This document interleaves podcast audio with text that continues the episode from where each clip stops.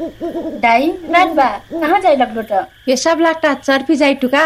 ए रुको न त कोसिन होकला से मै टर्च लाइट हो लट्ठी दिहेटु लेख जाव।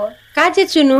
लट्ठी व टर्च लाइट? का कर रही दाई? रातिक बेला बाहिर निक्र पर्ला से वा टॉयलेट जाइ पर्ला से जहिया फे टर्च लाइट बार्ख ओ लम्बा लट्ठी लेख के ह जाइ पर्था। का कर कि बर्खा छ्याक बा साँप रह सेक्ठ टर्च क अजराले सापन ड्याख सेक जैठा ओ लट्ठी ठ्याक ठ्याक आवाज सुनख साप भक्ठ का हो कत्रा मजा सल्लाह डेली मर छोटकी छै दाई हमन ना स्कुलिक म्याडम सर हुक्र साप नुक सेक्ना ठाउँ से न्याङ पर्ला से ओ काम कर पर्ला से जहिया फेठ होसियार हुई पर्था गइख सिखैल बाट का आम खेटवा दिउहा झपास अथवा ध्यान घाँस रहलक ठाउँमा न्याङ पर्ला से लम्मा लट्ठी लेख ठ्याक ठ्याक बजैटी न्याङ पर्था गइख कलबाट।